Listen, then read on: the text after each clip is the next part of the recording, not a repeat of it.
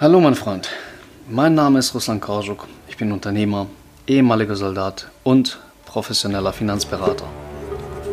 Herzlich willkommen zu meinem Podcast Finance for Heroes. Das heutige Thema lautet, hol dir dein Geld zurück. Entspann dich, lehn dich zurück und genieß den Inhalt der heutigen Episode.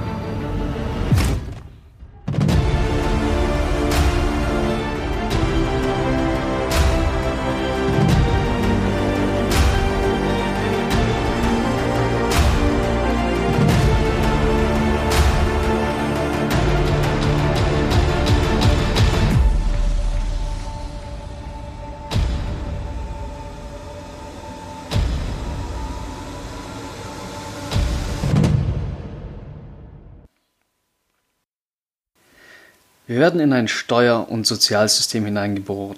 Wir bekommen eine Steuernummer und eine Sozialversicherungsnummer zugeteilt, aber niemand gibt uns eine Anleitung dafür, wie wir dieses System für uns nutzen können. Das war einer der prägendsten Sätze in meinem ganzen Leben. Niemand gibt uns eine Anleitung, an der wir uns in diesem System orientieren können. Und genau deshalb gibt es auch kaum jemanden, der sich wirklich darüber im Klaren ist, wie das Game in Deutschland eigentlich funktioniert. Auch dir, mein Freund, hat niemand erzählt, was dir als Soldat wirklich zusteht und genau deshalb gehst du von Tag zu Tag durch den Nebel und bist dir dessen noch nicht mal wirklich bewusst. Wenn du Soldat bist, dann gehört dir eine Menge, Menge Geld, welches bei anderen Leuten liegt. Und dieses Geld, das gehört dir. Es steht dir zu, das Geld zu haben. Der Haken an der ganzen Geschichte ist, dass niemand dir dieses Geld freiwillig geben wird. Du musst es dir holen. Und was ich dir gleich erzählen werde, wurde dir schon oft gesagt, vermutlich sogar schon mehrere Male. Nur hat sich niemand die Mühe gemacht, dir zu erklären, was du genau tun musst, um dir dein Geld zu holen. Und das möchte ich in dieser Episode ändern und wenn du aufmerksam zuhörst, dann, mein Freund, kann es durchaus sein, dass du in Zukunft mehrere tausend Euro mehr zur Verfügung haben wirst, als es jetzt der Fall ist. Und das Jahr für Jahr. Der erste Verdächtige, der dir Geld schuldet, ist der Dienstherr. In Deutschland ist es so, dass der Arbeitgeber dem Arbeitnehmer zusätzlich zum Gehalt noch weitere Unterstützung, weiteres Geld auszahlen kann, um dem Arbeitnehmer bei der Bildung eines privaten Vermögens zu unterstützen. Dieses zusätzliche Geld, das nennt man dann vermögenswirksame Leistungen. Der Haken an dieser Geschichte ist, dass man dieses Geld nicht ausbezahlt bekommt, sondern zusätzlich zu einer Sparmaßnahme dazu bekommt. Das bedeutet, du startest einen Sparplan und zahlst selbst sagen wir 10 Euro monatlich in diesen Sparplan. Und zu diesen 10 Euro monatlich, die du selbst einzahlst, kommen dann die vermögenswirksamen Leistungen vom Arbeitgeber in den Sparplan dazu. Für Zivilisten im zivilen Arbeitsmarkt ähm, können diese Leistungen bis zu 40 Euro monatlich betragen. Wie hoch die Leistungen tatsächlich sind, das ist in der Regel irgendwo im Arbeitsvertrag oder im Tarifvertrag geregelt. Als Soldat beträgt die Höhe der vermögenswirksamen Leistungen so, die du bekommst, 6,65 Euro pro Monat. Und genau hier machen die allermeisten Soldaten einen richtig behinderten Fehler. Oh, nur 6,65 Euro, das ist ja voll wenig, das lohnt sich doch gar nicht. Mein Freund, tu mir und dir selbst einen Gefallen und komm gar nicht erst auf die Idee, dir selbst diesen Gedanken zu erlauben.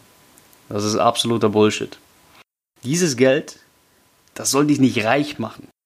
Es soll dich dazu motivieren, selbst etwas zu tun und anzufangen, Geld für deinen eigenen privaten Vermögensaufbau zu sparen.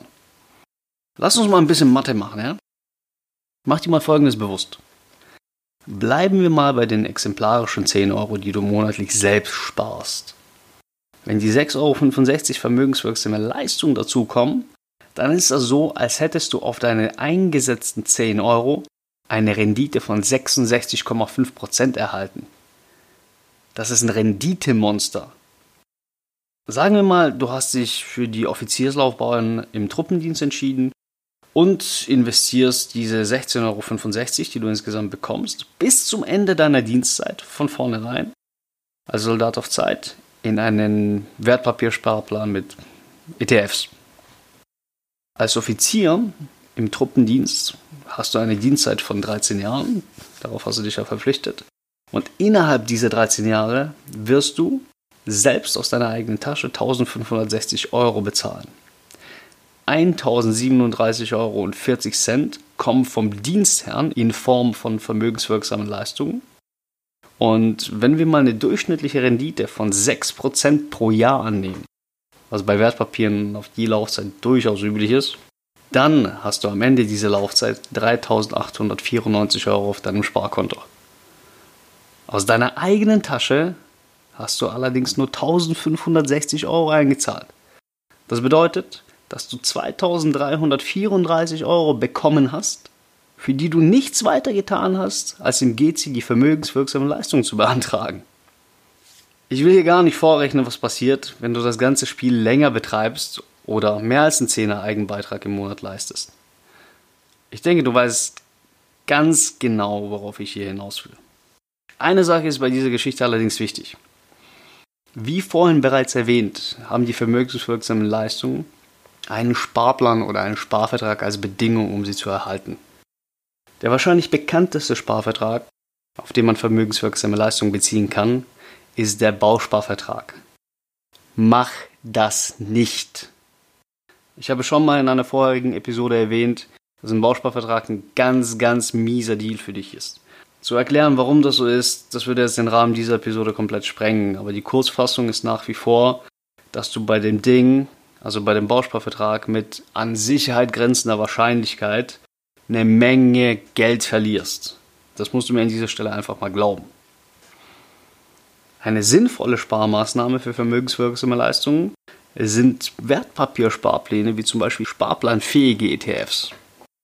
Auch hier kann man zwar eine Menge falsch machen, aber selbst wenn du gar keine Ahnung hast und irgendeinen ETF wählst, bist du sehr wahrscheinlich um einiges rentabler unterwegs als mit dem Bausparvertrag. Und wenn du das Ganze von Anfang an richtig machen möchtest, dann schreib mir eine Nachricht, dann helfe ich dir gerne dabei. Gut, kommen wir zu dem Bereich, der so richtig Spaß macht. Steuern. An dieser Stelle muss ich noch eine Sache loswerden. Ich bin kein Steuerberater und darf auch nicht steuerberatend tätig sein. Aber ich darf allgemein bekannte Dinge erzählen und meine Meinung und Erfahrung mitteilen. Also schauen wir uns mal an, wie das Steuergame in Deutschland so funktioniert. Jeder Arbeitnehmer erhält zunächst einen Bruttolohn. Und von diesem Bruttolohn werden dann Sozialbeiträge für die gesetzliche Kranken-, Pflege- und Rentenversicherung abgezogen, die Einkommensteuer, der Solidaritätszuschlag und gegebenenfalls kommt noch die Kirchensteuer weg. Jetzt geht oft das Gerücht bei Soldaten rum, dass Soldaten weniger Steuern zahlen würden als Angestellte. Das stimmt so nicht. Das Einzige, was bei Soldaten anders ist als bei einem zivilen Arbeitnehmer, ist, dass Soldaten keine Sozialbeiträge vom Bruttolohn abgezogen werden. Das äh, liegt vor allem daran, dass Soldaten in der freien Heilfürsorge sind und für Krankenversicherung etc. nicht zahlen müssen. Aber das ist ein Thema für einen ganz anderen Tag. Kommen wir zurück zum Steuergame. Mit dem Nettolohn, der bereits mit der Kirchen- und Einkommensteuer besteuert wurde, kaufst du dir jetzt Zeug ein. Ja? Du gehst zum Beispiel tanken. Hier bezahlst du dann ca. 70% des Benzinpreises für Mineralölsteuer, Ökosteuer und Mehrwertsteuer. Mit dem vollgetankten Auto, bei dessen Kauf du übrigens auch 19% Mehrwertsteuer bezahlt hast, fährst du dann zum Beispiel in den Supermarkt. Hier zahlst du dann für jeden gekauften Gegenstand ebenfalls 19% Mehrwertsteuer. Wenn du irgendwann soweit bist und mit deinem bereits versteuerten Gehalt ein Haus oder eine Wohnung kaufen willst, dann zahlst du auf den Kaufpreis je nach Bundesland zwischen 5 und 7 Prozent Grunderwerbsteuer. Und weil das Haus ja dir gehört, zahlst du darauf jährlich auch noch die Grundsteuer. Was ich dir hiermit sagen will, ist, dass du in Deutschland auch als Soldat fucking viel Steuern bezahlst.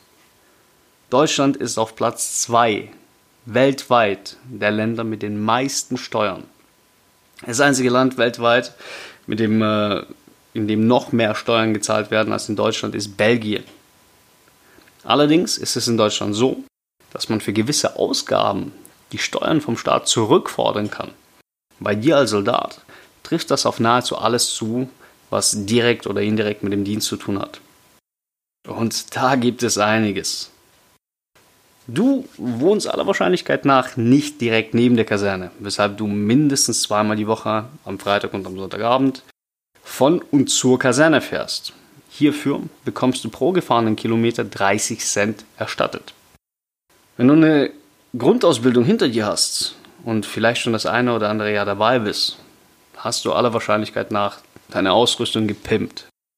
Weil die dienstlich gelieferten Stiefel, die sind so eher drei bis vier die Lochkoppel als Magazintragesystem, die wurde schon damals von deinem Urgroßvater während seiner Wehrdienstzeit benutzt und war damals schon nicht neu. Und ähm, mit den dienstlich gelieferten Barett siehst du mehr wie ein seltsamer Pizzabäcker als wie ein Soldat aus. Also hast du dir bei SMC einen Account eingerichtet und hast dir die guten Mandelstiefel geholt, um deinen Füßen einen Gefallen zu tun.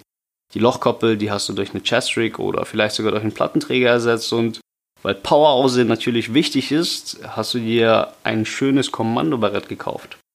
Auf all diese Gegenstände, die du dir offensichtlich ausschließlich für den Dienst gekauft hast, hast du 90% Mehrwertsteuer bezahlt. Und diese kannst du dir zurückholen. Du hast auch den Befehl, dich jeden Morgen zu rasieren. Und laut Dienstvorschrift muss der Haarschnitt so sein, dass Ohren und Nacken frei liegen. Das bedeutet in anderen Worten, dass du dazu verpflichtet bist, dir regelmäßig neue Rasierklingen zu kaufen und auch regelmäßig zum Friseur zu gehen und dir die Haare zu schneiden.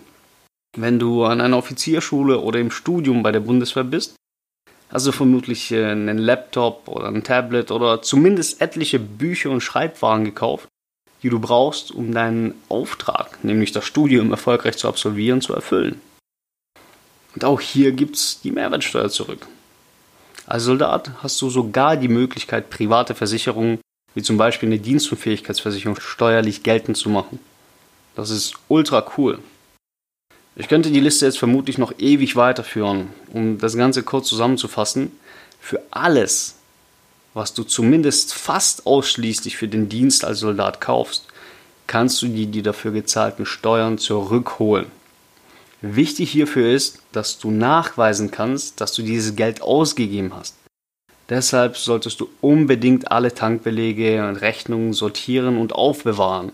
Damit kannst du dem Finanzamt dann immer nachweisen, wie viel Geld du tatsächlich ausgegeben hast. Das Geld gehört dir. Es liegt beim Staat rum. Dieser wird es dir allerdings nicht freiwillig geben. Das musst du dir holen. Und ich bin mir ziemlich, ziemlich sicher, dass das alles bisher nicht komplett neu für dich war.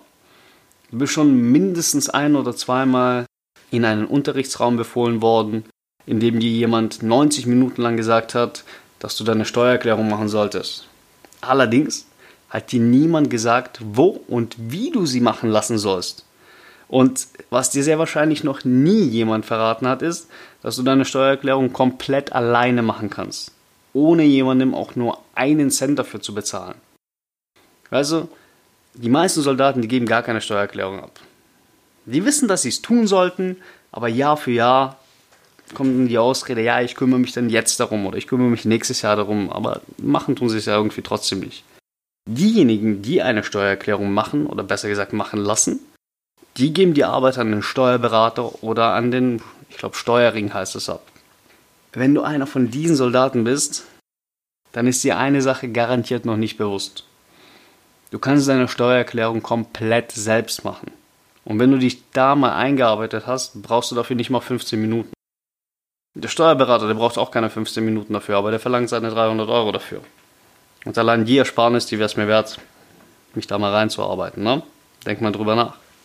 Und es kommt wirklich noch besser. Wenn du dir einmal den Aufriss gegeben hast, dich da reinzuarbeiten, dann kannst du in Zukunft Jahr für Jahr mit Copy-Paste arbeiten und musst nur noch die Positionen korrigieren, die sich äh, verändert haben. Zum Beispiel, wenn du jetzt irgendwie eine Gehaltserhöhung bekommen hast oder wenn du mehr für dienstliche Ausrüstung ausgegeben hast oder oder oder. Das dauert dann in der Regel nicht mal fünf Minuten und für diese fünf Minuten investierte Zeit bekommst du, je nachdem wie viel Geld du für Zeug, was du für den Dienst ausgegeben hast, ähm, gut und gerne rund 1000 Euro zurück.